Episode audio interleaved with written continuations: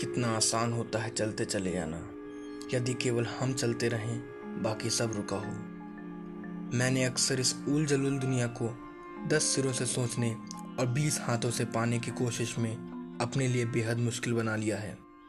शुरू शुरू में सब यही चाहते हैं कि सब कुछ शुरू से शुरू हो, लेकिन अंत तक पहुँचते पहुँचते हिम्मत हार जाते हैं।